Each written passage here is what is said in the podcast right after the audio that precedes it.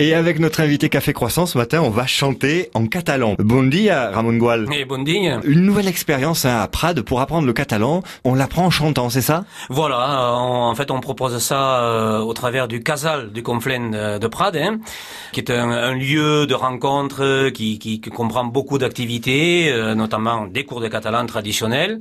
Mais c'est vrai qu'on s'est dit aussi que peut-être euh, il y a des gens qui sont un peu réfractaires hein, à la grammaire, à l'orthographe. Ouais euh, faire à des, à des choses qu'on avait avant quand on était à l'école.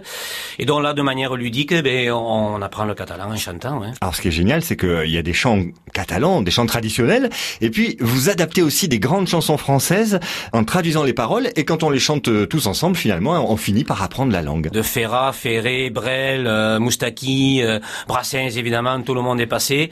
Donc les, les chants ont été traduits, certains depuis longtemps, d'autres plutôt récemment. Mais c'est vrai que là, des gens qui viennent euh, avec moi dans cet atelier, euh, souvent ils gratouillent un petit peu la guitare aussi. Ouais. Hein Donc ils aiment bien retrouver, oui, ce genre de choses-là. Ouais. Là, vous l'avez pas prise ce matin, non. la guitare, mais un petit extrait, je sais pas, d'un Brassens ou d'un Ferrat. Ben, la montagne. Hein. La montagne és vella i com es pot imaginar, veiem d'orenetes que la tardor ben d'arribar. Et ce qui est super, c'est que ça marche, ces cours de, de chant en catalan. C'est une méthode qui a fait ses preuves en Sardaigne, dans une ville de Sardaigne où on parle catalan depuis le XIVe siècle. Et grâce à ces chansons, on y parle encore catalan aujourd'hui en Sardaigne. Ben oui, bon, elle a fait ses preuves aussi en Catalogne, vous savez, ici du Nord, parce que, évidemment, comme en Sardaigne, euh, pendant très longtemps, il n'y a pas eu l'enseignement du catalan, dont la transmission orale, ben, elle s'est faite à travers les gens euh, qui se voyaient un petit peu dans la rue, en parlant, avec des contes, des contes et puis des chants, forcément mmh. en chantant. Euh, c'est comme ça qu'en Alguer, euh, donc depuis le XIVe siècle, oui, la, la langue catalane est restée euh, vraiment tenace. De l'autre et... côté de la Méditerranée, donc en Italie, ah, sur l'île de Sardaigne. Ouais, c'est incroyable. Hein mmh.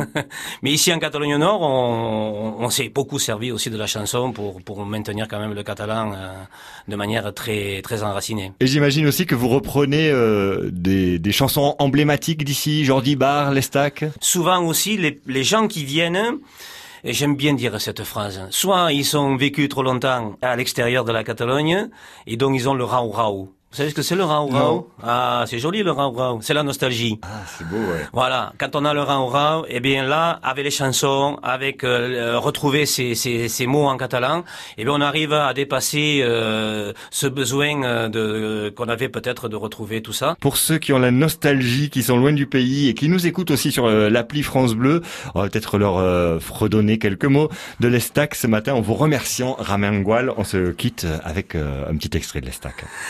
Vicisset em parlava de bon matí al portal. Mentre el sol esperàvem i els caros veiem passar. Siset que no veus l'estaca a on estem tots lligats? Si no podem desfensen mai no podrem caminar. Si estic needed. Tots ella caurà i molt de temps no pot durar segur que tomba, tomba, tomba ben corcada deu ser ja. Si jo l'estiro fort per aquí i tu l'estires fort per allà.